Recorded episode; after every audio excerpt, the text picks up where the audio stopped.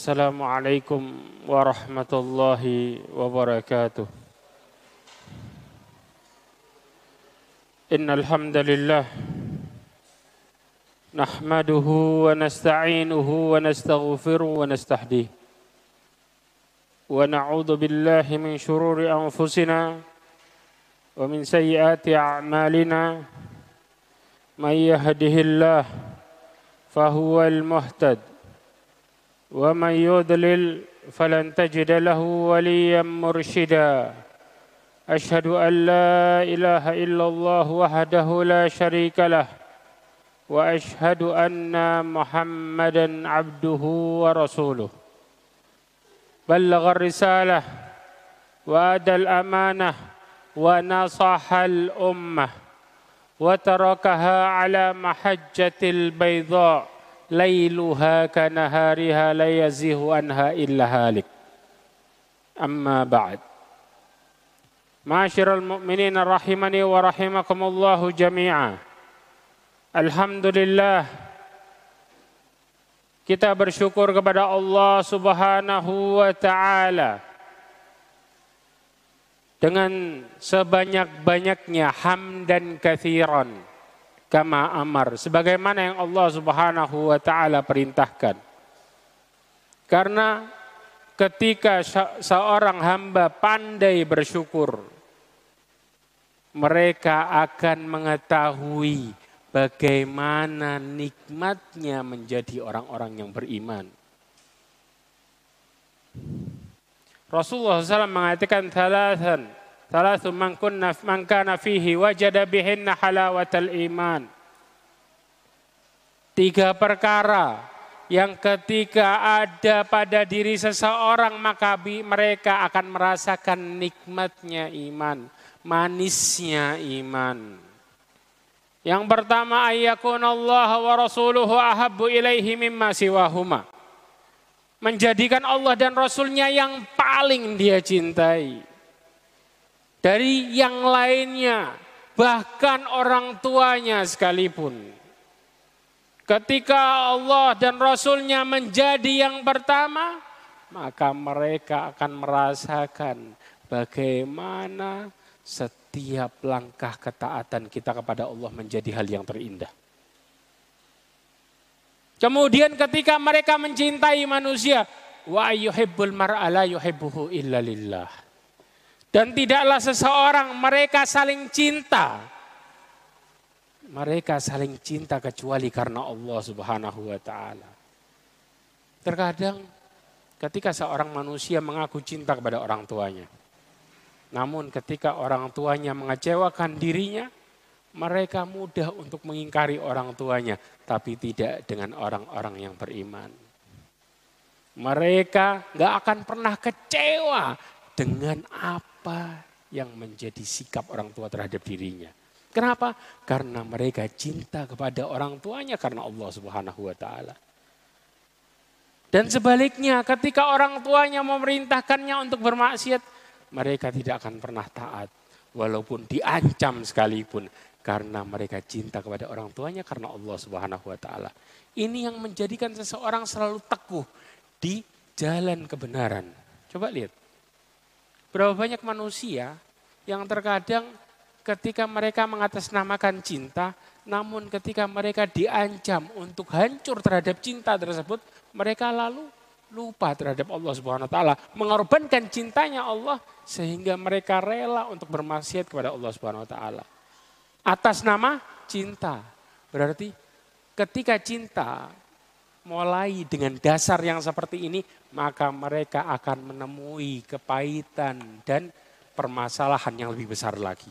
Kenapa? Karena Allah tidak ridho terhadap mereka. Namun ketika Allah subhanahu wa ta'ala ridho terhadap mereka, apa yang terjadi? Setiap langkahnya menjadi motivasi hidupnya. Setiap permasalahannya jadi bentuk cintanya Allah kepada dirinya. Masyaallah mu'min rahimakumullah. Perhatikan baik-baik. Coba, ketika Rasulullah SAW mengatakan dalam hadisnya, masalah hubungan antar sesama manusia menjadi cobaan. Rasulullah SAW pernah menjelaskan bagaimana tanda cinta Allah kepada hambanya dalam bentuk cobaan. Paham ya? Tanda cinta Allah kepada hambanya dalam bentuk cobaan. Allah Subhanahu wa taala mengatakan dalam Al-Qur'an, kata Allah, "Wa ja'alna ba'dakum li ba'din fitnatan atas birun wa kana rabbuka basira." Allah meyakinkan kita nih hubungan antara sama manusia. Kami jadikan antara satu dengan yang lainnya di antara kalian sebagai cobaan. Wa kana rabbuka basira dan Allah Maha melihat. Ya, sedangkan Rasulullah mengatakan tentang tanda cinta Allah kepada hambanya. Kata Rasulullah, Inna allaha ida ahabba qawman ibtalahum. Kalau Allah cinta sama suatu kaum, Allah akan uji mereka. Kebayang enggak? Loh, kok bisa ujian tanda cinta? Padahal selama ini berapa banyak di antara kita yang lari dari ujian. Ketika kemudian kita mulai hijrah, ujian mulai datang, kita mulai mengeluh. Kenapa? Ketika saya di jalan kebenaran, kok saya tambah susah. Bahkan Rasulullah mengatakan di akhir hadis ini menekankan fa in radiya falahu ridha wa in sakhita falahu suhat. Kalau dia ridho sama cobaan yang Allah berikan kepada dirinya, maka Allah juga ridho sama dia. Tapi kalau dia nggak ridho sama apa yang Allah berikan kepada dirinya, maka Allah nggak akan ridho sama dia. Ada yang tahu nggak? Ya. Padahal kalau orang sadar tentang masalah ini satu dua, belum tiga. Ya. Saya kepingin kita mikir bareng-bareng supaya jangan jadikan hidupmu mimpi burukmu. Berapa banyak orang-orang yang kemudian ketika mereka mulai hijrah, Allah uji mereka, mereka balik ke kebiasaannya yang dulu. Padahal ujian itu manis bagi yang sadar. Saya bilang ujian susah. Oke. Saya kasih alasan yang pertama. Supaya kita bisa termotivasi. Rasulullah pernah mengatakan di dalam hadisnya. Ya, sebelum kita bahas, saya kepingin kita dalam menuntut ilmu ini jadi motivasi buat kita semua. Rasulullah pernah mengatakan dalam hadisnya, kata Rasulullah ditanya sama sahabatnya, Ya Rasulullah, man asyaddu bala'an. Rasul ditanya, wahai Rasulullah siapa yang paling berat ujiannya? Jawab Rasulullah siapa? Al-Ambiya, yang paling dekat sama Allah. Yang paling berat ujiannya. Rasulullah itu kalau penyak, kena penyakit panas, dua kali lipat lebih dahsyat daripada apa yang kita kena, rasakan. Rasulullah kalau sakit rasanya lebih dahsyat dari apa yang kita rasakan. Makanya Siapa yang paling berat cobaannya? Jawaban Rasulullah para nabi. Kita tahu kisahnya ulul azmi minar rasul. ya. Nabi-nabi yang ulul azm. Mereka cobaannya luar biasa dahsyatnya. Kemudian siapa? Kemudian yang berikutnya. Generasi para sahabat kemudian yang berikutnya. Kemudian Rasulullah SAW memberikan alasan kenapa kita diuji. Kata Rasulullah, Inna Allah ibtala abdahu ala hasabi dini. Ini alasannya. Allah menguji hambanya berdasarkan kadar agamanya. Berarti apa? Orang yang semakin taat sama Allah, ujiannya semakin besar. Fa ingkana fi dinihi salban. Kalau di dalam agamanya semakin tebal, semakin kuat ishtadda bala'ah. Ujiannya juga semakin kuat. Saya tanya, ujian kita sebelum hijrah sama sesudah hijrah. Sama atau beda? Beda. Karena Allah tahu kita ini adalah hamba-hamba yang semakin dekat memperbaiki diri maka Allah juga akan semakin menguji supaya apa? Tapi ingat, Allah memberikan ujian kita dulu sama sekarang berbeda. ujian orang-orang mukmin Allah berikan bersamanya kesabaran. Ini yang beda. Allah kasih mereka kesabaran. Sabarnya juga sabar yang bukan dibuat. Berapa banyak orang-orang yang mengatakan saya sabar. Tapi begitu diuji mereka mengatakan sabar, saya ada batasnya. Sabar yang dari mana nih? Ini sabar yang palsu. Kenapa? Allah Subhanahu wa taala berfirman di dalam Al-Qur'an. Allah mengatakan innama yuwaffas sabiruna ajrahum bighairi hisab. Allah memberikan pahala orang-orang yang bersabar tanpa ada batasnya. Karena sabaran nggak ada batasnya. Maka kemudian ya orang-orang yang diuji tadi mereka diuji dikasih sabar di dalamnya ada ketenangan. Ini bedanya. Makanya lihat kalau orang tenang, coba kita lihat. Kita ini tenang dapat ujian. Kira-kira ngelihat ujian itu gede apa kecil? Kecil.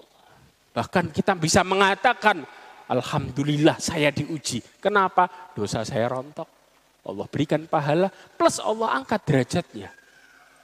Orang-orang yang diberikan ujian disertai dengan kesabaran yang Allah berikan karena Rasulullah mengatakan laisa ata'an khairan wa minas sabr. Enggak ada pemberian yang lebih luas dan yang lebih baik daripada kesabaran. Antum bisa bayangin enggak? Makanya Allah mengatakan huwallazi anzalas sakinata fi qulubil mukminin liyazdadu imana ma'a imanihim. Ini diberikan bersama kesabaran. Ini bedanya. Maka kita menghadapi ujian pun dengan bahagia. Alhamdulillah Allah memberikan saya kesempatan untuk apa? Merontokkan dosa. Karena para sahabat sebulan gak dapat ujian mereka banyak istighfar. Takut, takut Allah ninggalin. Kita Ketika kemudian sebulan tidak dapat ujian, Alhamdulillah bahagia. Makanya berbeda. Kalau Allah kasih kita kesabaran dengan ketenangan, kita akan rindu sama ujian itu. Kemudian saya lanjutkan lagi. Kata Rasulullah SAW kemudian apa? Wa in kana fi dinihi riqqatan yubtala ala hasabi dini.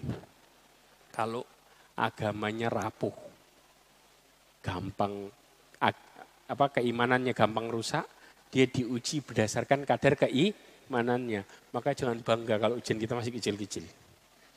Berarti Allah yakin iman kita tebal apa tipis? Tipis. Ya. Kemudian alasan yang terakhir. Di akhir Rasulullah mengatakan yubtala hatta yatrukahu yamshi alal ardi wa ma alaihi khati'ah. Ini alasan terbesarnya. Mereka diuji sampai meninggalkan berjalan di atas muka bumi. Sampai apa? Meninggal dan nggak punya dosa lagi. Ini tujuan terbesar seseorang diuji dan terbesar tanda cinta Allah sama hambanya. Makanya lihat kisahnya para tabiin. Ibnu Sirin, Imam Hasan al-Basri ketika mereka menghadapi ujian. Mereka melihat ujian itu penuh dengan kenikmatan. Bahkan Ibnu Sirin ingat sama dosanya dulu telah menghina seseorang wahai miskin. Kemudian Allah uji dengan kemiskinan dan gak sedih. Kenapa? Karena senang berarti dosa yang dulu Allah rontokin. Coba bisa bayangin kan? Inilah Orang-orang yang kemudian merasakan nikmatnya iman. Rahasianya di situ. Ini bedanya. Dan tidaklah ini kita bisa dapatkan kecuali harus dengan tauhid. Kalau kita nggak punya modal keyakinan sama Allah, mustahil kita bisa menghadapi hidup ini dengan sebenarnya. Ini modal besar. Kemudian untuk bisa merasakan nikmatnya iman yang terakhir adalah wa ayyakrahu ayyauda ilal kufur kama yakrahu ayyuqdhafa finnar. Mereka benci untuk kembali kepada kekafiran, kepada jahiliyahnya zaman dulu. Sebagaimana mereka juga benci untuk dilemparkan ke neraka. Ini sedikit motivasi buat kita semua. Bahwa keimanan itu akan terasa nikmat kalau kita yakin sama Allah Subhanahu wa taala dan menjadikan cinta Allah yang pertama. Dan tidaklah kita saling cinta kecuali karena Allah. Dan kan saling cinta kepada Allah karena Allah itu ada cobaan di balik itu. Kadang-kadang kita diuji sama sekitar kita. Tapi ujian itu adalah tanda cinta Allah kepada hambanya. Ma'asyiral mu'min rahimani wa rahimakumullahu jami'ah. Salawat serta salam kepada Nabi Muhammad sallallahu alaihi wasallam khairul anbiya wal mursalin. Rasulullah. Kita tahu kisah yang masyhur ketika Rasulullah SAW salat sampai kakinya bengkak gak terasa. Rasulullah ditanya oleh sahabatnya, kenapa engkau melakukan ini? Bukankah Allah SWT telah mengampuni dosa-dosamu yang telah lalu dan yang akan datang? Apa jawaban Rasulullah? Afala aku naab dan syakura. Bukankah aku seharusnya menjadi hamba yang bersyukur?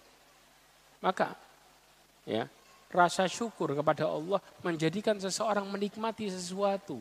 Walaupun di saat orang lain mengatakan hidupnya berat kelihatan orang lain tapi bagi dirinya hidupnya manis. Ini sesuatu yang kita rasakan ketika kita dekat kepada Allah Subhanahu wa taala. Kita insya Allah hari ini akan membahas tema bahwa sesungguhnya tauhid juga bisa jadi pelindung bagi musuhnya. Kok bisa? Siapa musuh tauhid? Orang-orang yang mengingkarinya. Orang-orang yang tidak percaya dengan dengannya. Tapi lihat, ingat. Ketika manusia kembali pada fitrahnya, mereka akan sadar bagaimana Allah akan menjadi penolong satu-satunya. Ma'asyiral mu'min rahimani wa rahimakumullah. Allah Subhanahu wa taala mengatakan dalam surat Al-Ankabut ayat 65. Allah Subhanahu wa taala berfirman, "Wa idza rakibu fil fulki da'allaha mukhlishina lahuddin, falamma najahum ilal barri idza hum yusyrikun." Ketika mereka mulai menaiki apa? perahu, kapal. Ya. Mereka berdoa kepada Allah dengan penuh keikhlasan. Saya tanya, Orang kalau kemudian di tengah kapal, kapalnya goyang. Orang yang nggak punya agama sekalipun, kira-kira ada nggak yang panggil nahkoda untuk mengatakan jangan goyangin kapalnya? Ada yang ngomong kayak gitu? Satu pun nggak ada. Siapa yang mereka harapin? Yang nggak punya agama pun ngelihatnya ke atas. Subhanallah. Ini fitrah. Makanya Allah mengatakan apa? Mereka berdoa kepada Allah, kata Allah penuh dengan keikhlasan. Di saat itu ada nggak yang mikirin keluarganya, nasib keluarga saya nanti gimana? Ada? Gak ada. Yang mereka harapin, mereka berharap kepada dat yang maha penolong buat nolong mereka. Gak ada yang sempat mikirin sebelah saya gimana. Ini yang terjadi. Di saat manusia terhimpit dan gak ada yang bisa nolong, mereka sadar memiliki dat yang maha penolong yaitu Allah subhanahu wa ta'ala. Siapa pun dia, selama dia adalah manusia. Kemudian Allah mengatakan, falam manajahum, ketika Allah selamatkan mereka ilal beri, kepada daratan, sampai, maka idahum yushrikun, mereka balik lagi mengingkari.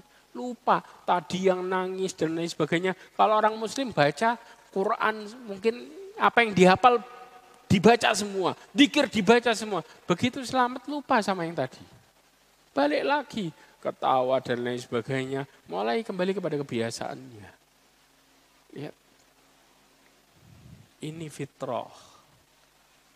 Maka kenapa orang-orang muslim malah mereka ragu kepada Allah Subhanahu wa taala.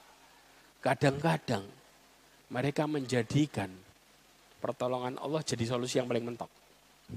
Apa yang mereka katakan? Mereka kadang-kadang mengatakan, "Udahlah, coba kita berdoa sama Allah. Siapa tahu ditolong. Siapa tahu, pakai siapa tahu lagi kadang-kadang. Terjadi enggak? Terjadi. Makanya lihat bagaimana nasib hidup mereka.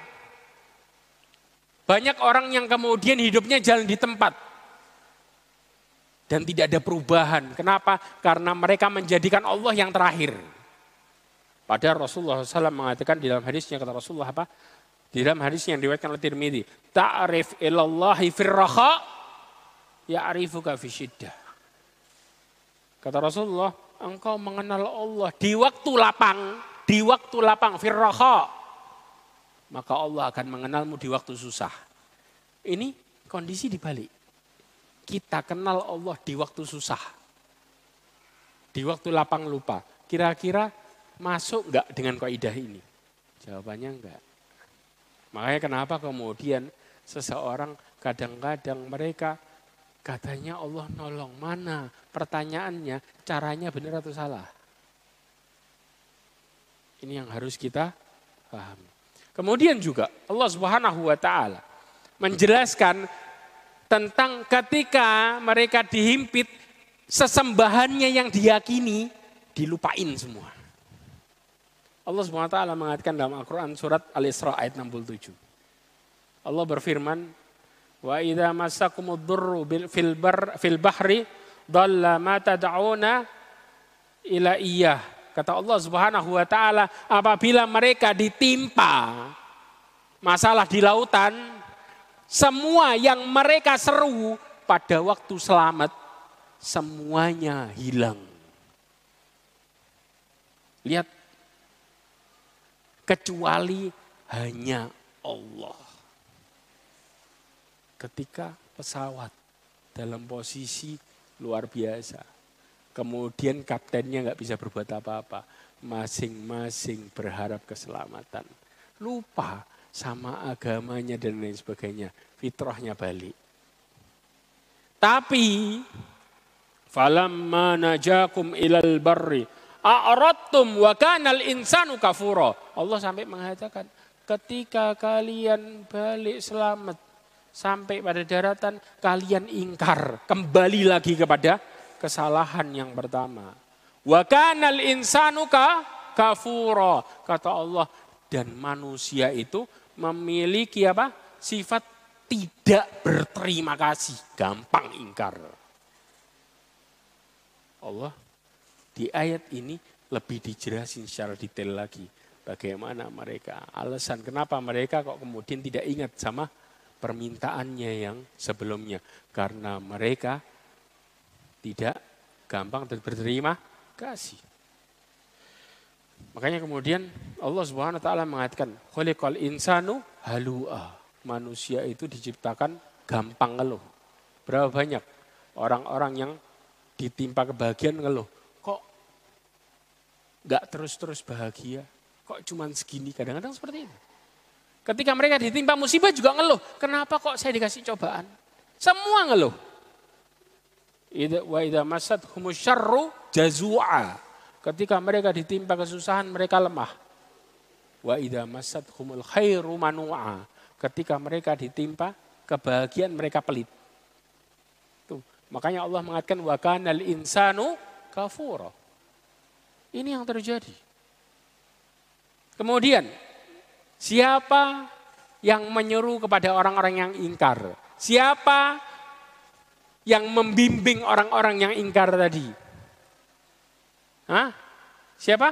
Setan. Allah SWT mengatakan dalam Al-Quran.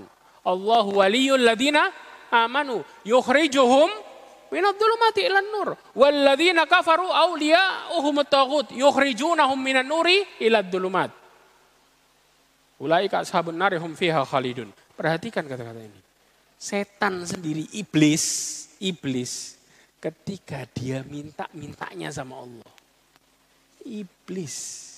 Allah Subhanahu wa taala berfirman, "Qala rabbi andir fa andirni ila yaumi yub'atsun." Di dalam surat Al-Hijr ayat 36. Dalam surat Al-Araf Allah mengatakan qala qala andirni ya lila yaumi yub'atsun. Iblis mengatakan ya Allah, dia qala rabbi. Ya Allah, tangguhkan aku iblis yang ngajak untuk bermaksiat mengatakan tangguhkan aku sampai hari kiamat karena iblis tahu tidak ada yang bisa memberikan kekuatan. Tidak ada yang bisa memberikan kelebihan dan yang lainnya kecuali Allah. Iblis tahu. Yang muridnya lebih ingkar daripada gurunya. Kadang-kadang seperti itu. Ini yang terjadi. Makanya subhanallah. Tauhid. Ya, seseorang kembali kepada Allah Subhanahu wa taala dalam segala hal itu dilakukan sama musuhnya karena tahu sumber keselamatan. Ngerti, sadar. Makanya subhanallah. Rasulullah SAW ketika mengajarkan kepada Abdullah bin Abbas asas hidup. Tahu? Rasulullah mengatakan kepada Abdullah bin Abbas, ya gulam, ihfadillah yahfadka. Jagalah hubunganmu sama Allah. Niscaya Allah akan menjaga hubungannya kepadamu. Di dalam Al-Quran Allah berfirman hafidhu ala salawati wa salatil wusta wa qumu lillahi qanitin. Salah satu cara menjaga hubungan sama Allah kita juga menjaga salat kita. Ya. Kemudian apa? Ihfadillah tajidhu tujahak. Ketika engkau menjaga hubunganmu kepada Allah, maka Allah akan berada di hadapanmu. Tahu nggak arti ini maksudnya? Kata-kata ini, ya orang yang menjaga hubungannya sama Allah, Allah akan menjadi penolong baginya. Allah SWT mengatakan dalam Al-Quran, kata Allah SWT, Inna Allah ma'alladina taqaw walladina hum muhsinun. Di dalam surat Al-Imran Allah berfirman, sesungguhnya Allah SWT bersama orang-orang yang bertakwa secara khusus. Dan orang-orang yang ihsan, yang sadar merasa hidupnya diawasi oleh Allah Subhanahu wa taala. Sebagaimana Rasulullah SAW mengatakan mahwal ihsan anta budallah ka'annaka tarah. Fa lam takun tarah fa innahu yarak. Engkau beribadah kepada Allah seakan-akan engkau melihat Allah. Kalau engkau nggak bisa merasakan itu, maka yakinlah Allah memperhatikan dirimu. Orang yang hidupnya seperti ini, mereka lah yang kemudian Allah jaga secara khusus. Makanya di dalam hadis kudsi yang diriwayatkan oleh Bukhari. Rasulullah SAW mengatakan apa? Kata Rasulullah, faida ahbab tuhu. Kalau aku cinta sama dia. Fakuntu sam'ahu allati yasma'u bihi. Aku akan menjadi pendengaran baginya yang dia pakai buat dengar. Aku akan menjadi penglihatan yang dia pakai buat ngelihat. Dan tangan yang dia pakai buat muamalah. Ya, dan aku akan menjadi langkah kaki baginya. Ini orang yang kemudian ketika Allah Subhanahu wa taala benar-benar cintai, jaga hubungannya sama Allah secara khusus, maka ini prakteknya. Lalu bagaimana dengan permintaannya? Kata Allah, Faida sa'alani la'u'tiyanna. Perhatikan. Kita tahu dalam kaidah bahasa Arab, lam dan non taukid penekanan. Ini bareng-bareng dua-duanya ada. Kalau dia minta sama aku, pasti aku akan beri. Allah menekankan dua dengan dua sekaligus. Lamut taukid di awal dan nun taukid di akhir. Kira-kira ada blesetnya enggak? Kemungkinan 0,1. Ada enggak? Jawabannya enggak. Allah meyakinkan dengan penekanan yang dahsyat. Janji. Wala ini sta'adani la'u'idanna. Kalau dia minta tolong sama aku, pasti aku akan tolong. Ini yang dimaksud Allah secara khusus cinta sama dia ketika dia menjaga hubungannya sama Allah. Dan ini adalah keyakinan tauhid yang kita harus bangun dari awal. Dan itu yang Rasulullah tekankan bangun di dalam diri sepupunya. Yaitu siapa? Abdullah ibn Abbas. Dari kecil. Kemudian Rasulullah menasihati lagi. Wa idha sa'alta fas'alillah kalau engkau minta, mintalah sama Allah. Wa idasta'anta fasta'in billah. Kalau engkau minta tolong, minta tolonglah hanya sama Allah. Jelas ya? Inilah dia.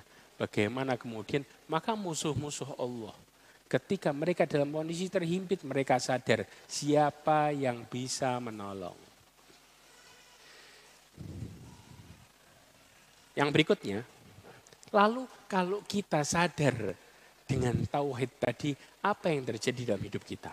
Kalau kita sebagai orang muslim, sadar dengan tauhid tadi, kita punya dasar kuat, apa yang terjadi dalam hidup kita? Tadi kita bahas tentang musuhnya. Sekarang kita bahas tentang bagaimana orang-orang yang menjadikan tauhid sebagai dasaran hidupnya. Yang pertama, Allah Subhanahu wa taala akan memberikan kepada dirinya rasa aman. Paham ya? Rasa aman. Tapi rasa aman di sini ada tafsil. Ada pembahasan secara rinci. Maaf, kadang-kadang aman di sini bukan aman dari cobaan. Lah. Ya. Allah Subhanahu wa taala berfirman di dalam surat Al-An'am ayat 82. Perhatikan baik-baik. Allah berfirman, "Alladzina amanu wa lam yalbisu imanahum bidulm ulaika lahumul aman wa hum muhtadun." Allah berfirman, orang-orang yang beriman dan tidak mencampurkan keimanannya dengan kezaliman. Di saat ayat ini turun, sahabat bingung, kaget, dan risau. Kenapa risau? Di dalam tafsir Ibnu Kathir, Ibnu Mas'ud menjelaskan, di saat ayat ini turun, mereka kemudian bertanya kepada Rasulullah, Ya Rasulullah, siapa di antara kami yang tidak berbuat kedoliman? Berarti kami kena dong sama ayat ini, nggak dapat dong. Kenapa? Karena tidak mencampur adukkan keimanan dengan kedoliman. Di saat itu Rasulullah SAW kemudian memberikan mereka pencerahan. Apa maksudnya? Yang disebut kedoliman bukan kedoliman pada umumnya. Yang disebut kedoliman adalah kesyirikan. Bukankah Luqmanul Hakim pernah menasehati anaknya dengan mengatakan, Ya bunayya, la tushrik billah, inna syirka la dhulmun azim. Ayat yang dimaksud adalah ini. Wahai anakku, janganlah menyekutukan Allah. Sesungguhnya kesyirikan kedoliman yang amat besar. Ini yang dimaksud dalam ayat ini. Apa efek dalam kehidupan kita? Kata Allah, ulaika lahumul aman wahum muhtadun. Mereka yang akan mendapatkan jaminan keamanan. Keamanan dari adab Allah subhanahu wa ta'ala. Keamanan dari ancaman-ancaman Allah bagi mereka yang mengingkarinya. Dan mereka mendapatkan petunjuk. Subhanallah. Lihat. Berarti apa? Jaminan hidup mereka bahagia. Dunia dan akhirat. Subhanallah. Lihat. Tapi terkadang loh Ustaz, padahal kita kalau kemudian ibadah, kita malah kemudian lebih banyak takut sama Allah. Apakah kemudian ini yang termasuk dalam keamanan? Di dalam hadis Qudsi, Rasulullah SAW menjelaskan, ya, hadis ini diriwayatkan oleh Ibnu Hibban. Kemudian diriwayatkan oleh Al-Bazzar. Ya, disahihkan oleh Al-Bani, diriwayatkan oleh Baihaqi. Ya, kemudian Abu Nuaim dan Ibnu Mubarak. Allah Subhanahu wa taala mengatakan wa izzati. Lihat tafsir yang disebut dengan keamanan. Wa izzati. Demi kemuliaanku kata Allah. Allah mengatakan la ajma'u ala abdi khaufaini wa la ajma'u lahu amnain. Aku tidak akan pernah mengumpulkan atas hambaku dua rasa takut dan aku tidak akan pernah mengumpulkan dua rasa aman. Tahu maksudnya? Artinya apa? orang sudah takut di dunia, kena takut di akhirat. Atau orang aman di dunia, aman di akhirat. Enggak, kata Allah. Allah mengatakan apa? Ida amanani fid dunya akhaftuhu yaumal qiyamah.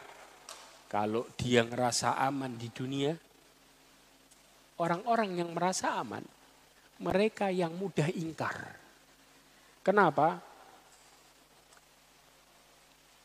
Imam Hasan Al-Basri mengatakan ketika fajir, ahli maksiat berbuat maksiat, mereka merasa aman dengan maksiatnya. Sedangkan orang mukmin ketika mendekatkan diri kepada Allah, mereka merasa takut dan gemetar. Kenapa?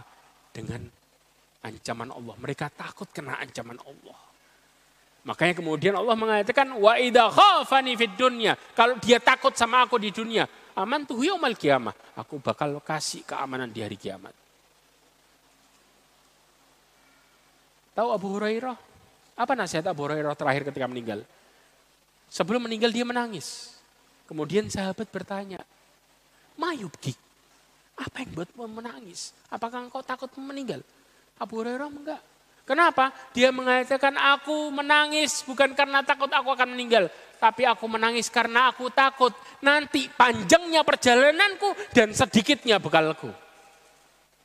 Abu Hurairah seorang yang paling banyak ngeriwayatin hadis.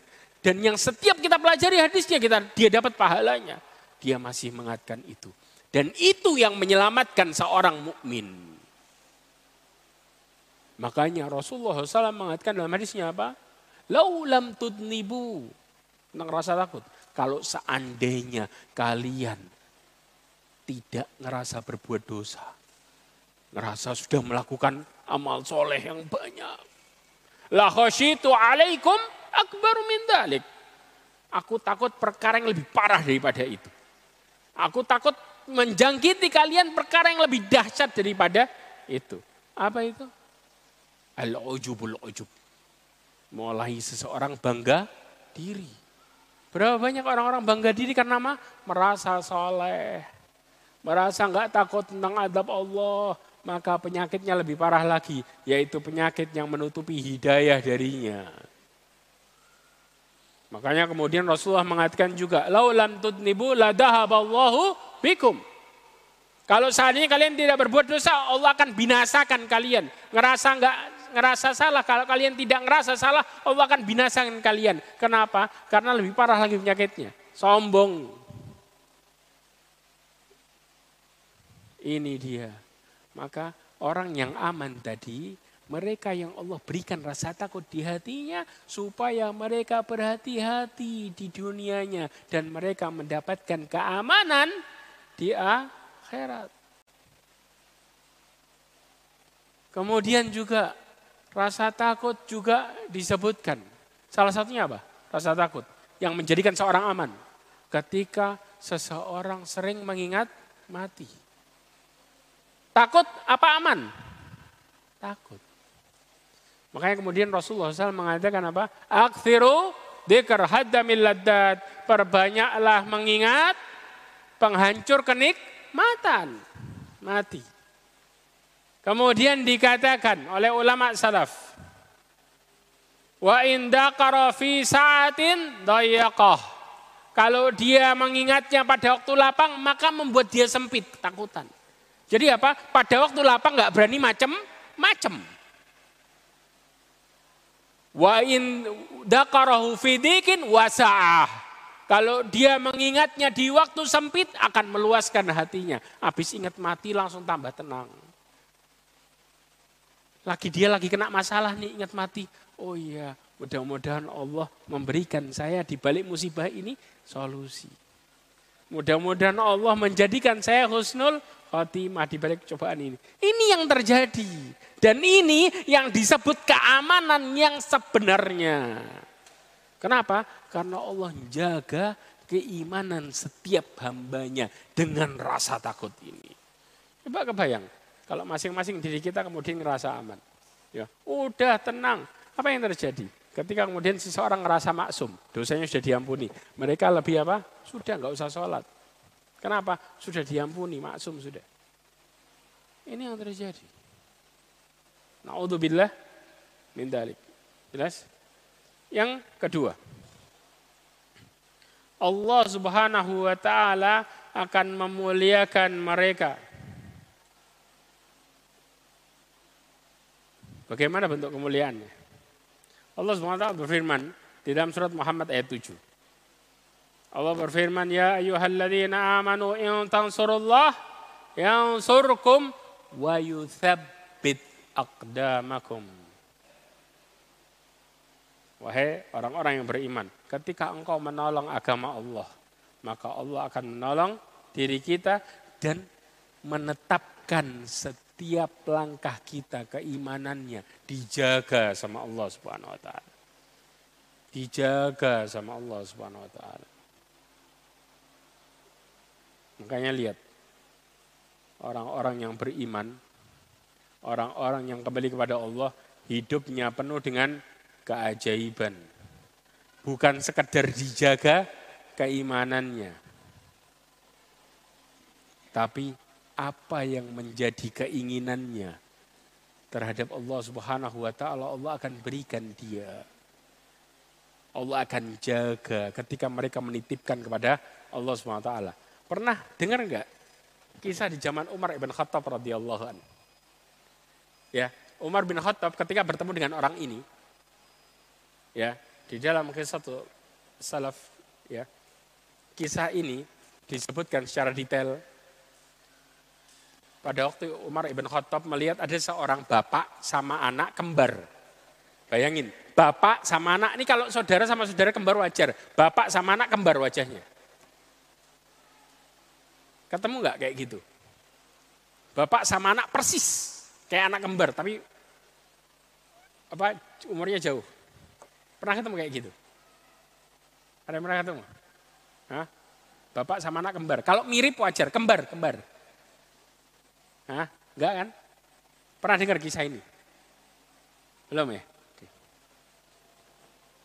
Pada waktu itu, Umar bin Khattab kemudian ketika melihat orang itu kaget. Penasehatnya disuruh apa? Manggil orang itu.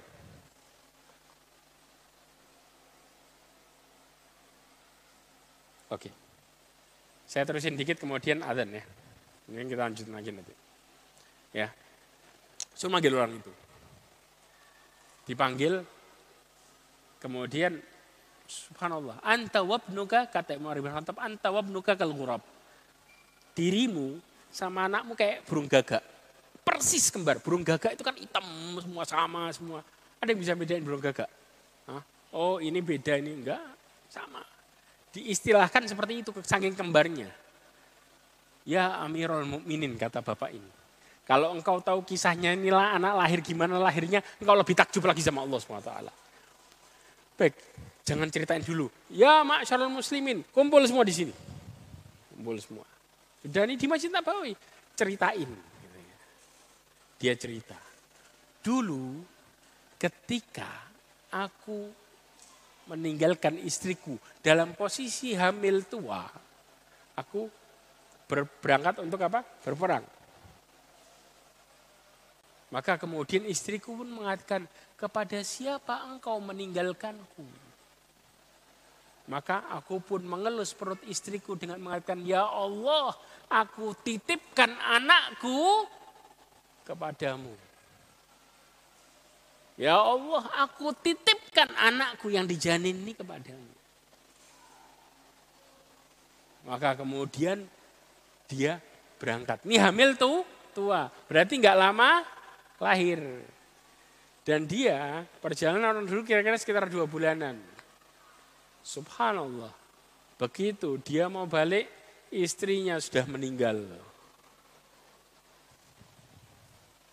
Maka apa yang terjadi? Begitu dia balik, saudaranya yang jemput. Gak langsung dipulangin ke rumahnya. Dipulangin ke rumah saudaranya, dikasih makan apa, istirahat, seger semua, dikasih tahu pelan-pelan. Istrimu meninggal dalam posisi hamil. Maka dia mengatakan apa? Alhamdulillah, kemudian inna lillahi wa inna ilaihi rajiun. Artinya apa? Seseorang dulu ketika mendapatkan musibah mereka juga bersyukur kepada Allah. Mudah-mudahan musibah itu diberikan ganti. Kenapa? Ada doanya. Allahumma hlufli khairan minha. Ya Allah gantikan aku musibah tadi dengan yang lebih baik darinya. Ya.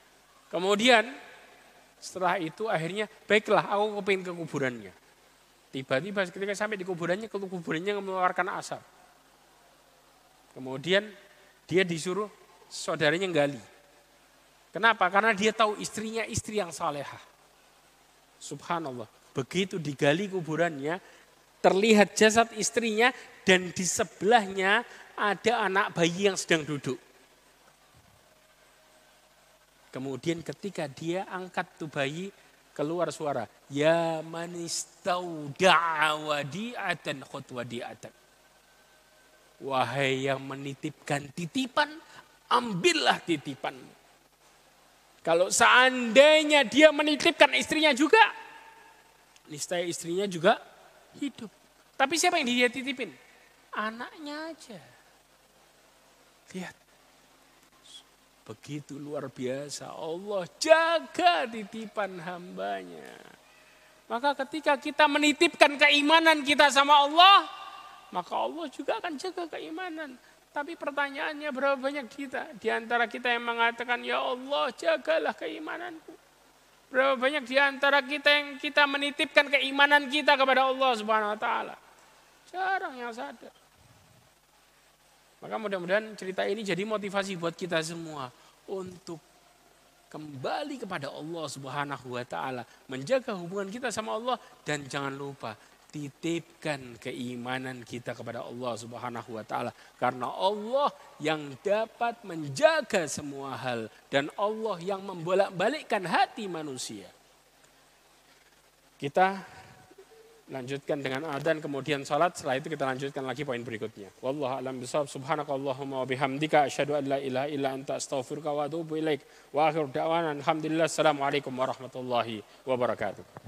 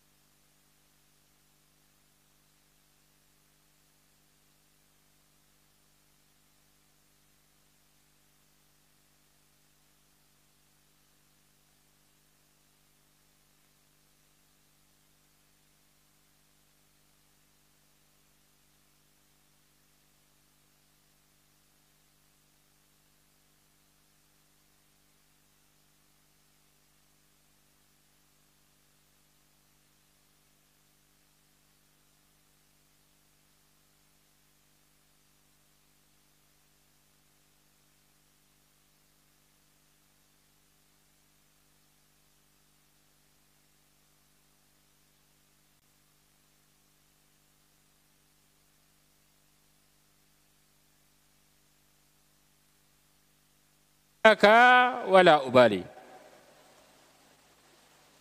Dikatakan, wahai anak Adam, kalau seandainya dosa-dosamu nyampe ke langit, setinggi langit, saking banyaknya. Summastaghfartani, kemudian engkau minta ampun kepadaku. Ghafartu laka, aku akan ampuni engkau wala ubali dan aku nggak peduli sama jenis dosa. Kemudian Allah mengatakan lagi, ya benar Adam, innaka lau ataitani biqurabil ardi khataya thumma lakitani la tusyriku bi syai'a ataituka biqurabiha maghfiratan. Kemudian Allah mengatakan lagi, wahai anak Adam, kalau engkau mendatangiku nanti dengan sebesar bumi dosa, tapi engkau nggak pernah melakukan kesyirikan sama sekali, maka aku akan mendatangimu dengan sebesarnya juga ampunan. Hadis ini juga disebutkan sebagai hadis syafaat. Maka kita lihat, apa yang menjadi penolong? At-tauhid. Apa yang menjadi kan Allah SWT mudah mengampuni hambanya at-tauhid. Ketika mereka menjauhi kesyirikan. Ketika mereka hanya kembali kepada Allah Subhanahu wa taala. Ini yang menyelamatkan mereka. Bahkan di das yang lainnya Allah Subhanahu wa taala menjelaskan mengatakan kepada orang-orang ketika mereka telah masuk ke dalam neraka. Dikatakan dalam hadis ini, yadkhulu ahlul jannatil jannah wa ahlun nari nar.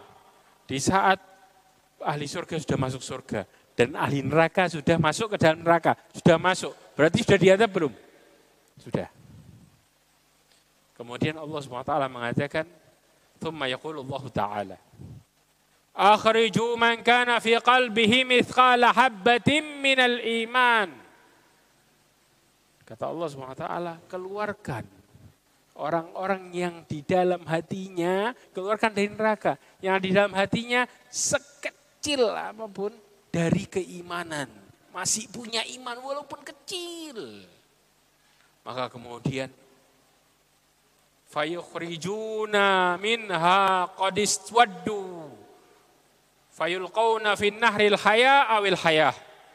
Maka dikeluarkan dari neraka tadi qadis waddu sudah menghitam sudah hitam bahkan dikatakan jadi areng. Maka mereka kemudian dilempar ke dalam sungai kehidupan. Maka kemudian fayambutuna kama tanbutul habbah fi maka tiba-tiba mereka tumbuh. Kayak biji tumbuh di pinggir sungai. Habis hitam tapi masih punya keimanan. Diambil kebayang? Ini yang terjadi. Makanya subhanallah Ibnu Qayyim Al-Jauzi menjelaskan tentang nanti di hari kiamat Allah Subhanahu wa taala akan membagi catatan dosa jadi tiga bagian. Yang disebut dengan ad-dawawin. Diwan itu apa? Catatan. Kata Ibnu Qayyim Al-Jauzi, ya, ini tentang bicara masalah ampunan. Wa dhulmu indallahi azza wa jal yaumal qiyamah lahu dawawinu thalatha. Kedaliman di sisi Allah, dosa di sisi Allah ada tiga catatan, tiga jenis catatan. Yang pertama, ad-diwan la yughfarullahu minhu syai'a wa huwa syirku bihi fa inna Allah la yaghfiru ayyushraka bih. Catatan yang pertama adalah catatan yang enggak bakal Allah ampuni. Yang tidak akan Allah ampuni, yaitu apa? orang-orang yang meninggal dalam posisi kesyirikan.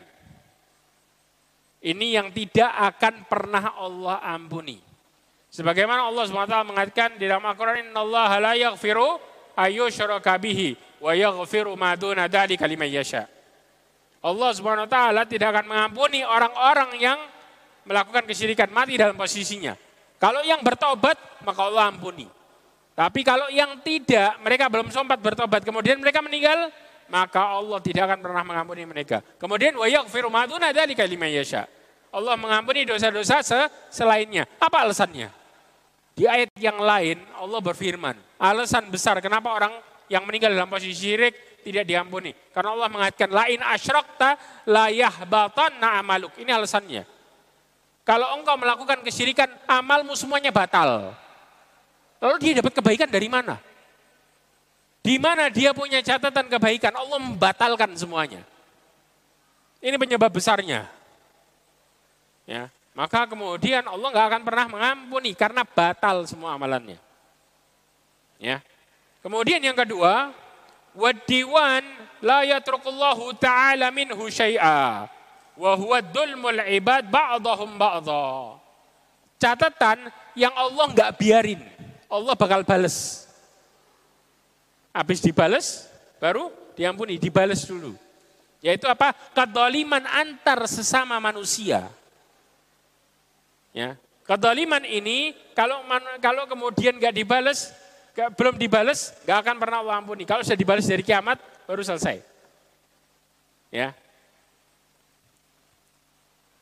Dikatakan, fa'in Allah Ta'ala yastaufihi kullah. Karena Allah SWT akan membalas total semuanya. Karena subhanallah, ini Dijelaskan oleh Rasulullah SAW di dalam hadisnya. Ketika Rasulullah SAW mengatakan kepada para sahabatnya, Araf tamanil muflis. Pernah dengar di sini? Tahu nggak orang yang bangkrut? Ya, sahabat mengatakan apa? Al muflisu fina man la dirhaman lahu wala mata. Orang yang bangkrut di antara kami, orang yang nggak punya apa? Yang nggak punya dirham, mata uang paling kecil tuh. Dan nggak punya harta sama sekali itu bangkrut katanya. Rasulullah mengatakan al-muflisu min ummati. Ya. Orang yang bangkrut di umatku. Ya'ti yaumal qiyamah bis salatin was siyamin was zakah. Dia datang hari kiamat dengan pahala salatnya, puasanya, zakatnya. Maka, maka artinya apa? Hubungan dia sama Allah Masya Allah luar biasa. Kenapa? Dia datang dengan banyak pahala. Kemudian tapi bersamanya yang gak enak ini. Wayati dan dia datang juga bersamanya qad syatama hada menghina fulan wa qadafa hada nuduh wa akala hada makan harta orang wa ngalirin darah orang wa daraba hada mukul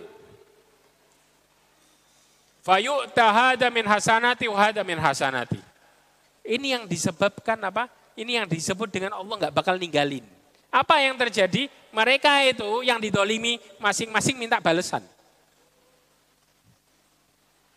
Ada enggak ya? Contoh nih, contoh. Contoh. Kalau yang didolimin keluarga, kira-kira masa mereka enggak mau maafin sih? Saya kasih gambaran. Kalau di hari kiamat, ya, di posisi nanti, ya, ketika Allah SWT di hari hisab, Allah Subhanahu wa taala menunjukkan kepada mereka masing-masing amalannya, kemudian Allah menunjukkan bersamanya neraka kira-kira mereka bakal nyari keselamatan enggak? Mereka bakal kepingin nyelamatin diri enggak? Di saat Allah bagi-bagi ini amalan, kemudian Allah juga menunjukkan bersamanya neraka. Kira-kira mereka bakal mencari sesuatu yang bakal nyelamatin enggak? Pasti. Makanya apa pun dia, maka sesuatu yang kemudian ada orang mendolimi dia, enggak bakal dikasih kesempatan, oh maaf, enggak. Di dunia kita bisa maafin. Kalau sudah di akhirat, apa yang terjadi? Mereka akan minta balasan itu untuk menyelamatkan diri mereka masing-masing. Makanya kemudian Allah SWT berfirman apa? Wajah buka wal malaku sofan sofa. Waji'a yauma idim jahannam. Ketika Allah datangkan di hadapan mereka semua neraka jahannam. Yauma yatadzakkarul insanu wa anna lahu dzikra. Ini penyebabnya. Masing-masing mengingat dulu, dulu. Pernah melakukan ini dan itu. Cuman ingatan belaka kata Allah. Yaqulu ya laitani qaddamtu li hayati. Seandainya dulu aku memperbaiki diri. Seandainya. Maka di saat itu, apa pun yang bisa nyelamatin, diperjuangin. Kebayang enggak? Makanya nasib orang yang dolim tadi, apa yang terjadi? Orang-orang yang didolimin tadi, fayu damin hasanati, dikasih kebaikan orang yang dolim kepada yang didolimi. Ini yang dimaksud Allah bakal bales. Ya, Kemudian kalau kebaikannya habis, kata Rasulullah, fa'in faniyat hasanatu. Qabla ayuqdama alaih. Sebelum ya urusannya selesai, masih ada orang yang didolimi yang minta balasan. Maka apa? Fa'ukhida min khatayahum. Thumma turihat. Kemudian diambil dari dosa-dosa mereka. Kemudian dikasih sama yang dolim. Kemudian kata Rasulullah, faturi hafinar. Kemudian dilempar ke neraka. Awalnya apa? Bawa pahala. Balik jadi bawa dosa. Dilempar ke neraka. Ini nasibnya. Makanya hati-hati. Hati-hati yang namanya man sesama manusia. Ya. Baru habis dilempar ke neraka dicuci baru diangkat. Sudah jadi areng. Kebayang nggak? Adabnya gimana? Nantilah kapan kita akan bahas adab kubur dan neraka secara tuntas. Supaya kita terdahsyatnya Allah ngasih adab. Kita ketika bayangin aja belum melihat. Ya, rasanya dada kita sesek. Ya, naudzubillah Lanjut lagi. Catatan yang ketiga. Wadiwan La ya'ballahu bihi syai'a. Catatan yang ketiga adalah wadiwan la ya'ballahu bihi syai'a wa huwa dhulmul abdu nafs nafsu bainahu wa baina rabbih. Azza wa. Dikatakan catatan yang Allah SWT tidak terlalu perhatikan secara detail. Yaitu apa? Kedoliman seseorang sama dirinya atau kedoliman seseorang sama Allah Subhanahu wa taala. Tapi kita tidak bicara syirik, paham ya? Ini di luar itu. Ya. Maka kemudian catatan yang model seperti ini dikatakan fa inna diwan akhafu dawawin wa asra'u mahu. Mahu. Ya. Kenapa? Sesungguhnya catatan seperti ini adalah catatan yang paling ringan. Dan yang paling mudah dihapus, yang paling cepat dihapus. Kenapa? Cara menghapusnya bagaimana? Fa innahu yumha bitaubah wastighfar wal hasanatul mahiyah wa masaibul mukaffirah. Kenapa? Catatan-catatan yang seperti ini dapat dihapus dengan apa? Seseorang bertobat, kemudian istighfar.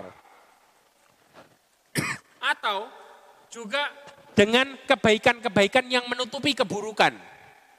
Makanya Rasulullah mengatakan apa? Wa bi'is sayyi'atal hasanata tamhuha. Ikutilah keburukan dengan kebaikan, niscaya dia menghapuskannya. Kemudian apa? Kemudian wa masaibul mukafirah dan kesusahan atau ujian yang Allah berikan kepada kita yang menghapuskan kesalahan. Ini menghapuskan kesalahan yang mana? Yang ketiga. Jelas sampai di sini ya. Nah, sekarang kita bicara solusi. Ya, Kemudian wa nahwa dzalika bi khilafi dawawin syirk fa innahu la yumha illa bitauhid. Nah, di sini titiknya. Kemudian Ibnu Qayyim Al-Jauzi mengatakan berbeda dengan catatan kesyirikan. Kenapa? Karena dia tidak akan dihapuskan kecuali dengan at-tauhid. Lawannya. Artinya dia harus tobat total dari kesyirikan. Total keluar. Kemudian kembali menjadi orang yang bertauhid. Baru tuh dosanya hilang dalam posisi hidup. Ya. Kemudian wadiwan al-madhalim la yumha illa bi khuruji minha ila arbabiha wa istihlal minha. Dikatakan catatan-catatan kedoliman yang kedua tadi tidak akan pernah selesai kecuali seseorang keluar dari kedoliman, keluar dari kedoliman. Kemudian minta maaf sama orang yang didolimi. Paham ya?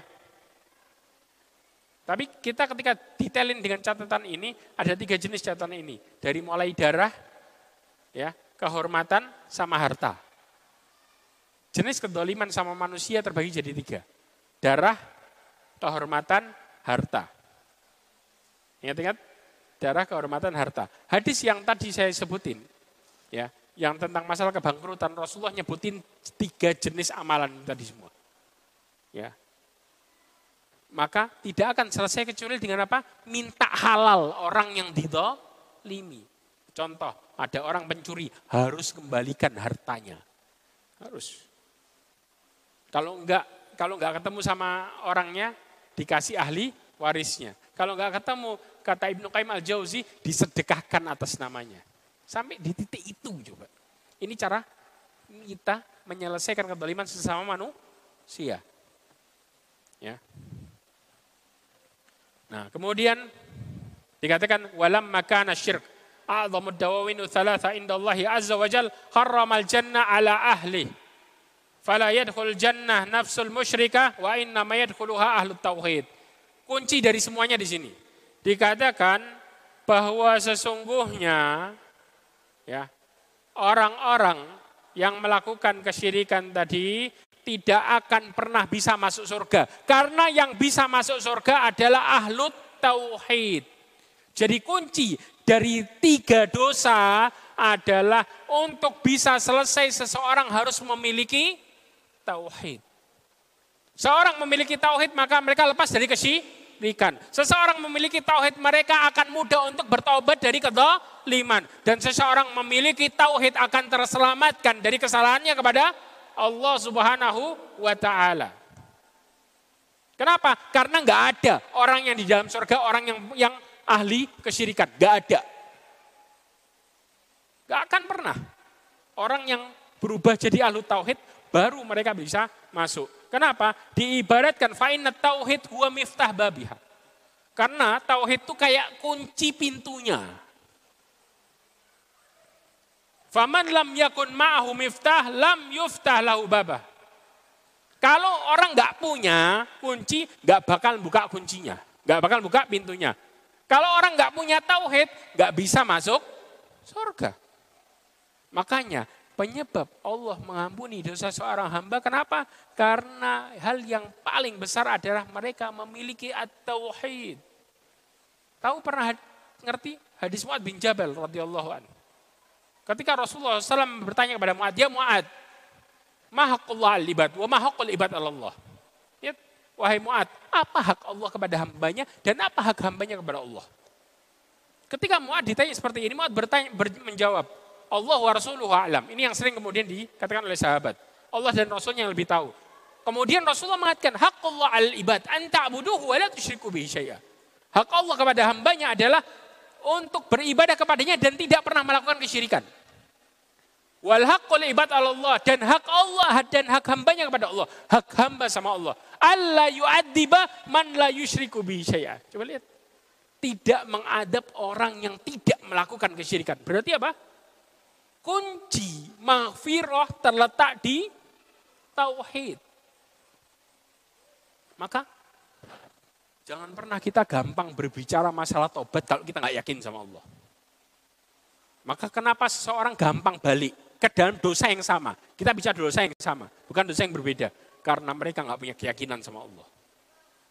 Kalau mereka punya keyakinan dan rasa takut, gak gampang seorang mukmin jatuh ke lubang yang sama dua kali.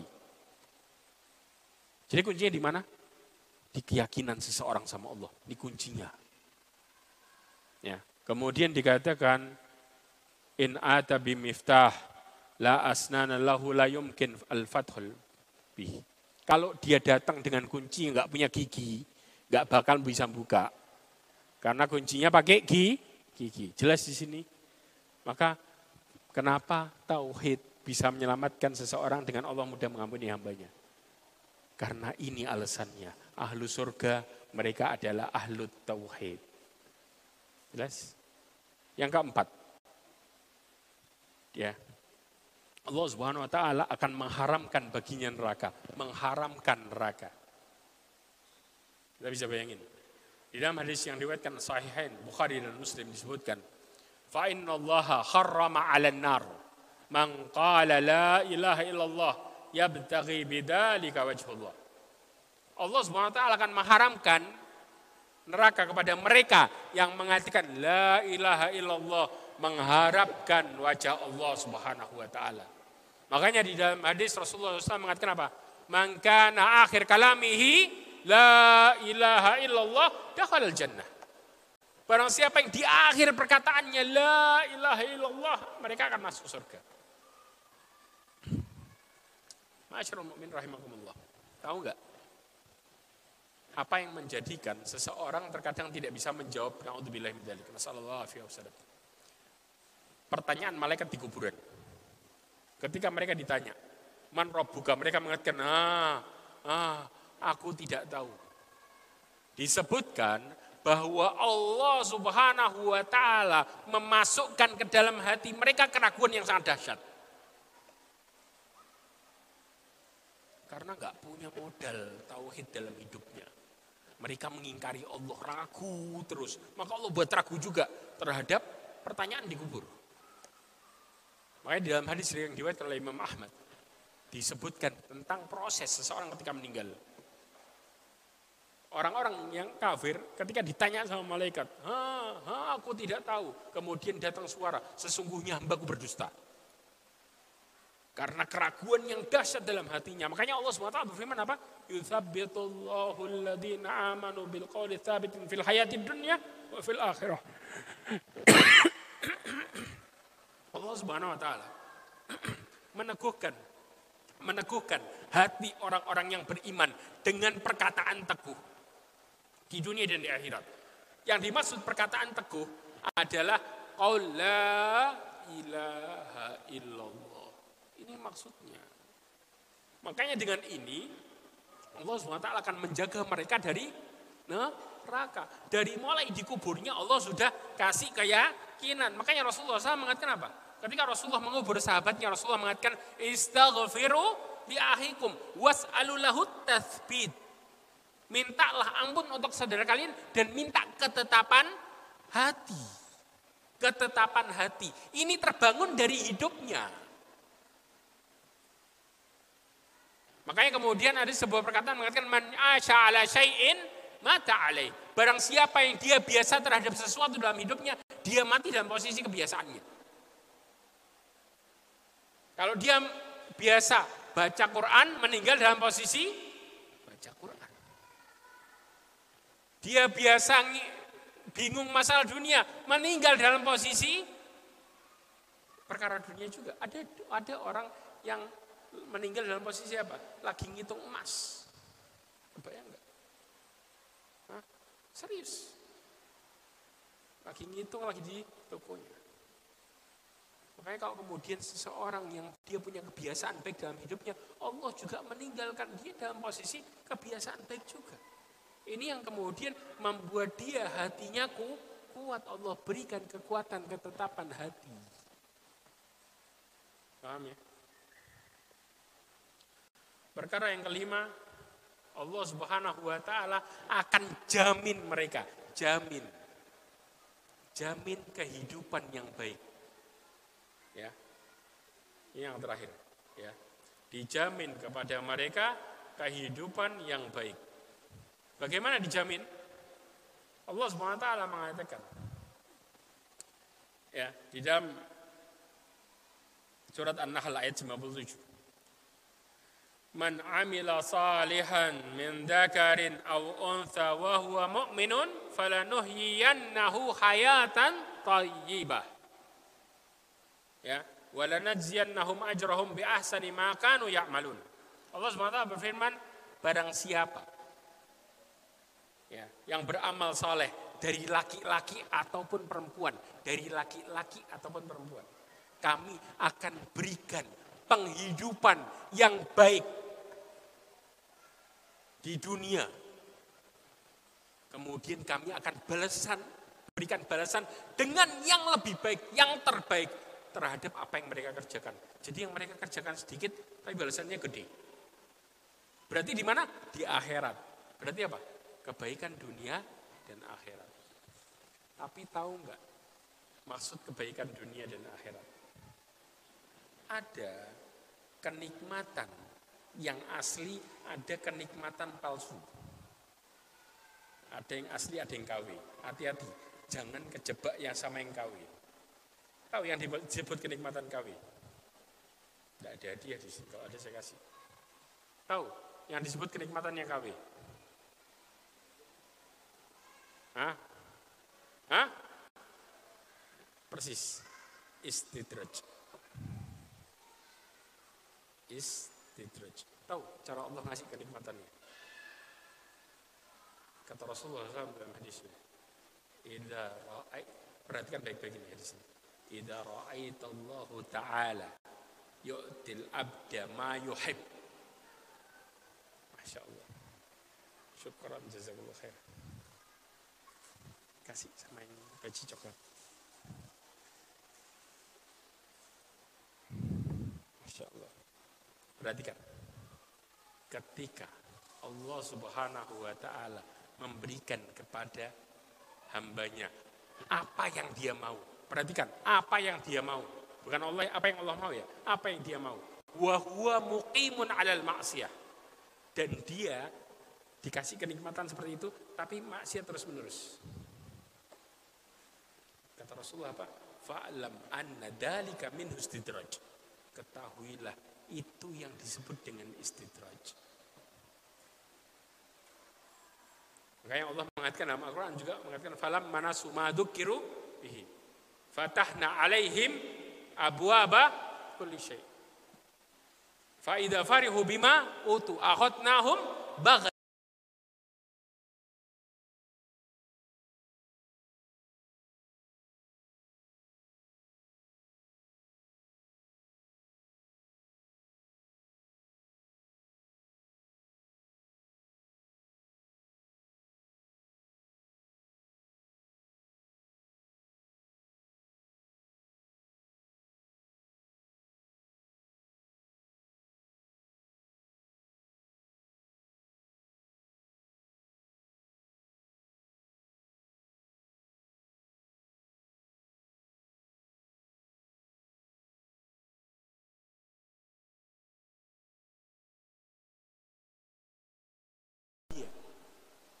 Falamma farihu bima utu terhadap apa yang Allah kasih.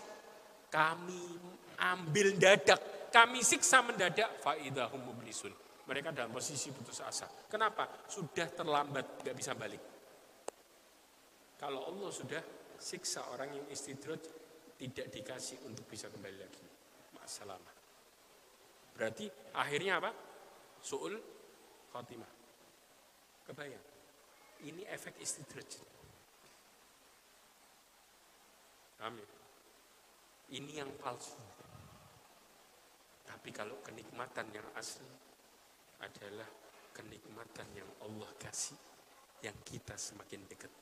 Tapi kenikmatan itu ditandai dengan ujian. Coba, berapa banyak di antara kita yang posisi hijrah, ada nggak? Yang sadar dosa, kemudian balik sama Allah, tapi dalam posisi lapang, bukan dalam posisi cobaan. Berapa banyak? Kita lagi santai, tiba-tiba dapat hidayah. Ada. Atau dalam posisi kena cobaan. Mana yang lebih banyak? Ada yang pernah dapat nikmat, lagi santai, lagi senang-senang, terus kemudian balik sama Allah. Kebanyakan yang mana? Hah? Saya nggak saya jujur belum pernah dengar. Orang yang kemudian dalam posisi nikmat mereka lupa sama Allah lagi nikmat kemudian mereka langsung dekat sama Allah, memperbaiki diri langsung. Kebanyakan apa? Yang saya dengar rata-rata adalah orang yang kemudian mereka kena musibah. Ketika Allah uji mereka, baru mereka sadar diri mereka lemah dan banyak dosa. Baru kembali sama Allah. Yang terjadi. Ya kan? Dan ini gak didapetin kecuali orang-orang yang beriman. Ya, mereka yang disebut dengan apa? Falanohyayannahum hayatan tayyibah. Kami akan berikan mereka kenikmatan kehidupan yang baik. Kehidupan yang baik ada tiga. Kalau kita bahas sekarang kepanjangan. Ya, di dalam tafsir Al-Muyassar silahkan dibuka tafsir ayat ini. Surat An-Nahl 97. Dalam tafsir Muyassar disebutkan hayatan taibah nanti ada tiga disebutin secara detail. Maka ini yang disebut dengan Allah memberikan kehidupan yang baik di dunia dan di akhirat. Tapi hati-hati, jangan pernah tertipu sama istidraj. Pernah kejadian istidraj ya di Indonesia 1955 19 1955 di mana Dieng desa Legetang. Pernah tahu? Desa ini di Dieng. Dan inilah contoh istidraj yang jelas. Makanya hati-hati. Kalau kemudian kita hidup di tempat yang makmur tapi orangnya bermaksiat lebih baik apa? Keluar hijrah. Daripada kena bala. Ya. Di desa itu yang meninggal 100 lebih, ada di prasastinya itu. Kemudian ada tamu sekian, puluhan tamunya. Ya. Disebutkan di situ pada waktu itu desa yang di bawahnya, desa Lagetang ini posisinya pas di lereng gunung, pas. Ya. Desa yang di bawahnya makmur, di bawahnya kadang-kadang panen, kadang-kadang enggak. Ini desa panen terus. Desa yang di bawahnya kadang-kadang panennya jelek, ini desa panennya bagus terus, kebayang nggak? Tapi tiap hari nanggepnya lengger. Ya, jogetan yang terakhir dengan zina. Yang berakhir dengan zina. Tiap hari. Suatu saat hujan lebat, nggak peduli. Tetap tiba-tiba begitu hujannya berhenti, ada suara dentuman kayak bom. Dem. Sampai getar. Desa bawahnya nggak ada yang berani keluar malamnya. Paginya keluar, mereka kaget luar biasa ternyata ada gunung, namanya gunung pengamun-amun, separuh udah hilang. Ini gunung nih, kayak gini ya. Separuhnya nggak ada. Gimana separuhnya? Separuhnya lari ke desa itu. Tepat nutupin satu desa habis. Dan yang lebih parahnya, itu bukan longsor. Tapi apa? Kalau longsor, kira-kira antara desa sama gunung itu ada sungai. Sungainya ada tandanya nggak? Ada. Ini sungainya utuh. Berarti caranya gimana? Caranya gimana? Gunungnya loncat. Kebayang. Loncat pas di desa satu desa habis. Sempet taubat tuh desa. Kita bisa bayangin. Meninggal dalam posisi itu. Itulah praktek istidraj sebenarnya. Punya kesempatan mereka bertobat. Ketika ditimpa tuh gunung. Gak ada. Makanya Allah mengatakan faidahum mublisun mereka dalam posisi putus asa sudah, nggak bisa balik. Ya, ini kalau kemudian tertipu sama nikmat, ngakunya Allah cinta, padahal dihiasi hidupnya dengan kemaksiatan. Kalau punya tetangga sekitar model kayak gitu lebih baik hijrah. Wallahu a'lam Maka mudah-mudahan dengan semua ini kita bisa lebih semangat lagi untuk mendekatkan diri kepada Allah Subhanahu wa taala. Mudah-mudahan Allah Subhanahu wa taala menjauhkan kita dari kesyirikan sejauh-jauhnya. Mudah-mudahan Allah Subhanahu wa taala menjadikan kita hamba-hamba yang bertauhid dan yang menyerukan tentangnya. Dan mudah-mudahan Allah taala menutup hidup kita dengan husnul khatimah. Sebelum saya tutup ada pertanyaan? Ya.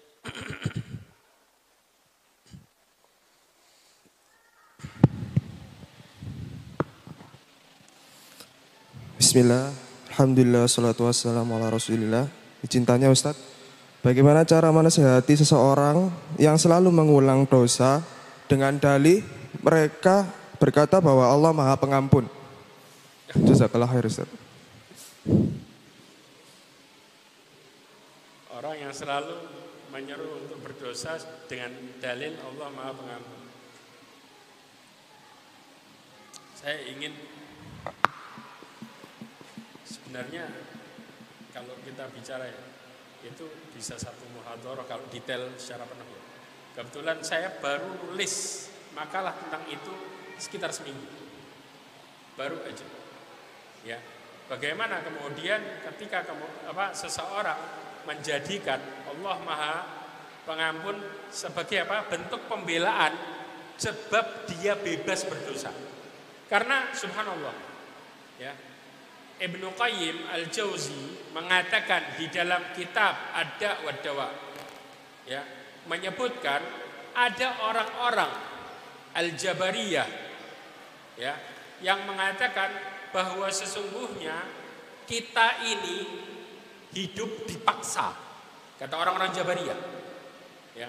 Dia mengatakan bahwa sesungguhnya kita ini hidup dipaksa. Kenapa mereka mengatakan itu? Ya.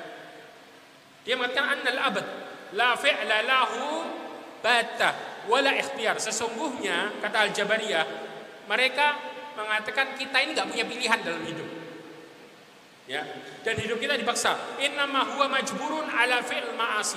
Bahkan kita maksiat pun dipaksa sama Allah. Ini subhat orang-orang Jabariyah.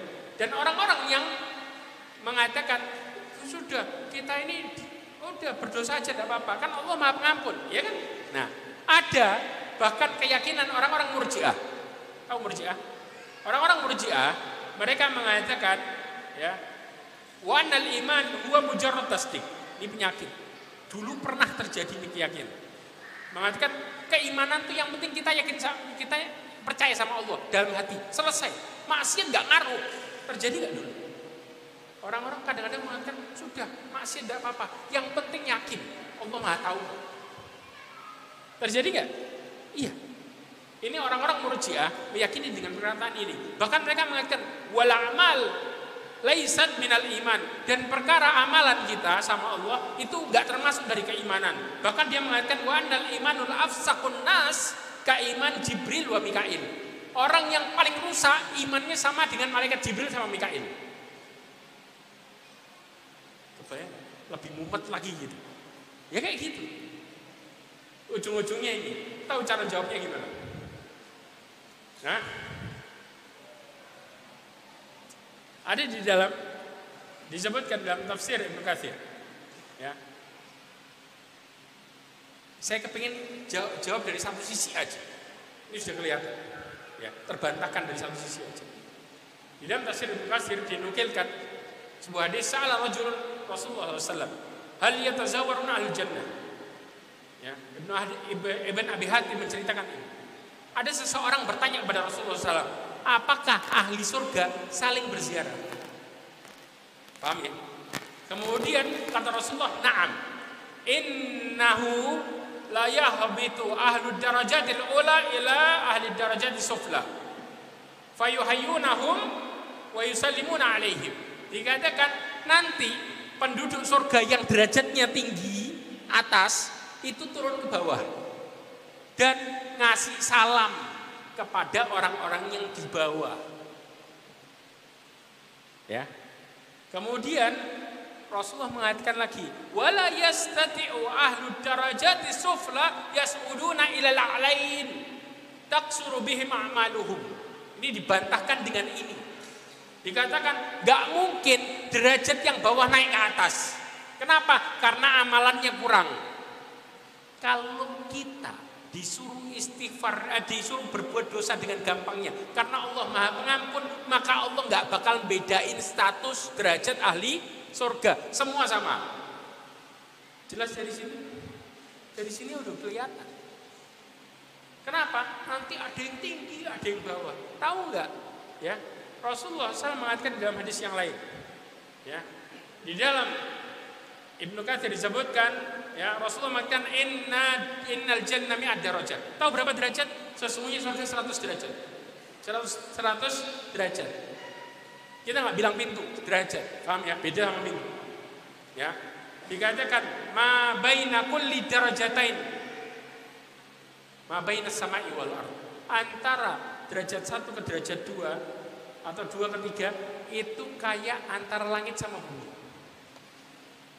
Kalau seseorang bebas berbuat dosa dan tidak berpengaruh sama amalannya tadi ya dan mereka semua sama karena Allah Maha Pengampun maka nggak mungkin Allah membuat surga sampai 100 derajat satu cukup karena semua sama Paham sampai sini? Cukup ini jadi dasar. Banyak dari segi lain kita kemudian mau jawab bisa. Cuman dari sini udah jelas. Bagaimana hasil akhirnya dan Allah berikan balasan sama mereka. Paham ya? Ustaz, ini ada pertanyaan, apakah taat kepada aturan kantor sampai meninggalkan aturan agama atau meninggalkan sunnah-sunnah Nabi SAW, apakah ini termasuk kesyirikan? Ya. Perhatikan baik-baik. Manusia kadang-kadang ini yang jadi penyakit. Mereka dibuat takut ada sebuah istilah yang sekarang nyebar. Cari yang haram aja susah, apalagi yang halal. Ya enggak? Tahu kenapa konsep ini muncul? Konsep ini muncul bukan bukan sekarang. Saya sudah jadi lama ketakutan. Ada sebuah ayat Allah SWT menjelaskan kepada kita penyebab ketakutan manusia. Bahkan bangun tidur mulai kejangkit tuh ketakutan. Ketakutan dunia. Allah SWT mengatakan dalam surat Al-Baqarah kata Allah asyaitanu ya'idukumul faqra wa ya'murukum bil fahsya. Ini hasil. Wallahu ya'idukum maghfiratan wa fadla. Setan itu akan membisikin kalian tentang takut miskin. Nanti yang bayar SPP anak bulan depan siapa? Bangun tidur udah pikiran kepala di situ. Nanti kamu kalau tahun depan anakmu tidak bisa sekolah gimana? Tahun depan masih hari ini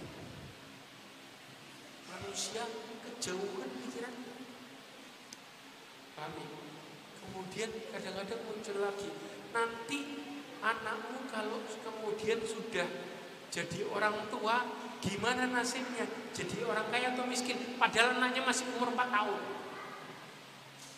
Bayang? Kenapa? Karena manusia ikut campur urusan Allah. Saya tanya, yang ngasih rizki itu kita atau Allah? Haknya siapa di sini? Haknya Allah. Ketika kita mulai ikut campur urusan Allah, siap-siap kita akan terus dihantui sama ketakutan dan kehancuran hidup. Akhirnya kita akan mengatakan enggak secara langsung hidupmu mimpi burukmu. Ini kenyataannya. Ini real. Kadang-kadang seminggu udah kita pikirin sekarang, minggu depan Rasulullah ngasih konsep hidup. Kalau konsep ini kita pegang, nggak bakal kita ketakutan tentang ini. Ketika mengancam agama kita, maka kita rela untuk hijrah. Paham ya? Kalau konsep ini kita pegang, lihat, perhatikan benar. Hadis Rasulullah SAW mengatakan, Man asbaha minkum aminan fi sirbihi wa mu'afiyan fi jasadihi wa indahu qutu yaumihi ka'anna hizat lahud dunya. Rasulullah ngasih konsep yang disebut hidup cukup. Tahu? Barang siapa yang di antara kalian di pagi hari aman di rumahnya satu. Dua, sehat badannya. Yang ketiga, punya makan hari itu. Hari itu. Rasulullah nggak ngomong wa indahu kutu usbuihi. Enggak. Rasulullah tidak mengatakan dia punya makan seminggu depan. Enggak. Punya makan hari itu. Kata Rasulullah seakan-akan dunia sudah kumpul semua sama dia. Kumpul. Kebayang. Kayak orang punya dunia. Selesai. Konsep ini terjadi kalau kita yakin sama Allah, gak akan pernah kita ketakutan tentang masalah rizki. Paham ya? Karena Rasulullah, Allah SWT berfirman dalam surat Talak. Kata Allah apa? May yattaqillaha yaj'al lahu mahraja wa yarzuqhu min haitsu la yahtasib. Pertanyaannya, Kenapa Allah mengatakan kepada kita dan diberikan rizki dari jalan yang tidak disangka-sangka? Ada yang tahu? Yang tahu saya kasih dia. Hah? Gak apa-apa nyoba. Kita kalau tahu konsep ini, nggak bakal ketakutan. Kenapa Allah katakan diberikan rizki dari jalan yang tidak disangka-sangka? Kalau tahu konsep ini juga, yang kedua, kita nggak bakal ketakutan.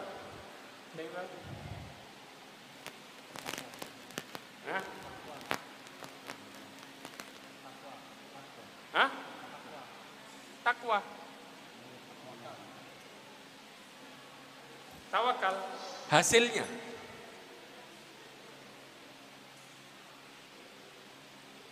Ini ada hubungan juga sama tauhid. Oke, saya jawab. Nanti hadiah buat berikutnya nih. Ya, saya jawab. Ketika Allah mengatakan wa yarzuq min haitsu la yahtasib. Ada jawabannya di Ibnu Katsir.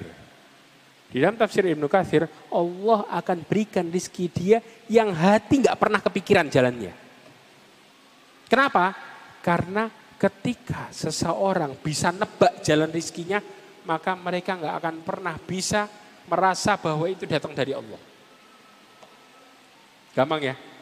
Paham ya? Berapa banyak orang-orang kafir kemudian mereka semakin santai-santai dan nggak merasa takut. Kenapa? Karena rizkinya ketebak. Setiap punya setiap punya planning sesuai dengan planningnya. Kira-kira ajaib gak hidupnya? Jawabannya enggak. Biasa. Tapi kalau nggak ketebak, maka kita yakin kita ini lemah dan pemberinya cuma Allah.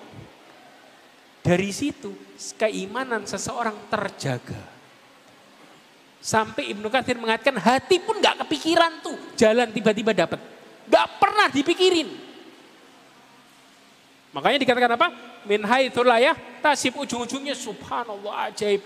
Saya nggak nyangka kalau dapat rezeki ini. Ya Allah enak ternyata. Maka orang akan terus apa? Mencukuri, mencukuri, mencukuri. Dari min haitsu layah tasib. Coba kayak kalau kayak orang kafir. Punya planning dapat, punya planning dapat. Begitu orang muslim. Buat planning gagal, buat planning gagal. Aduh, lebih baik enggak lah, pasrah, dapat. Karena jalannya beda. Kalau kita, Allah yang nentuin dan jauh lebih baik. Kalau mereka, mereka yang nentuin dan sesuai dengan apa yang mereka kepingini dan enggak lebih baik, enggak ada indahnya. Karena sesuai konsep, bukan kejutan. Orang kalau dapat sesuai konsep, kejutan bukan? Enggak.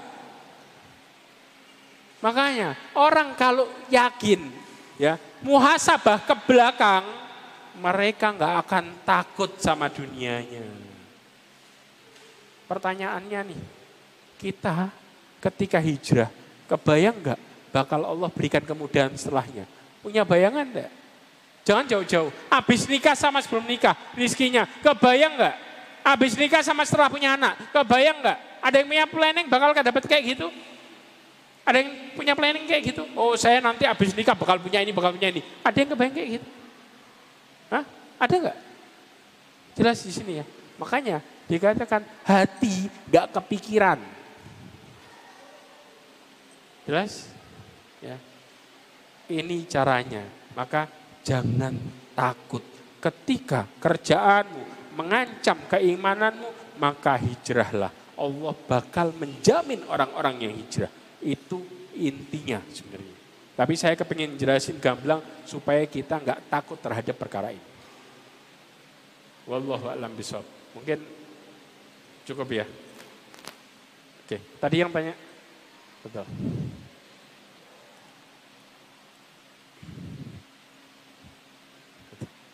Baik. Mudah-mudahan jadi motivasi buat kita semua. Insya Allah besok pagi habis subuh kita akan bahas tentang siapa pemenangnya. Maksudnya pemenang apa? Ketika kita melakukan amal soleh.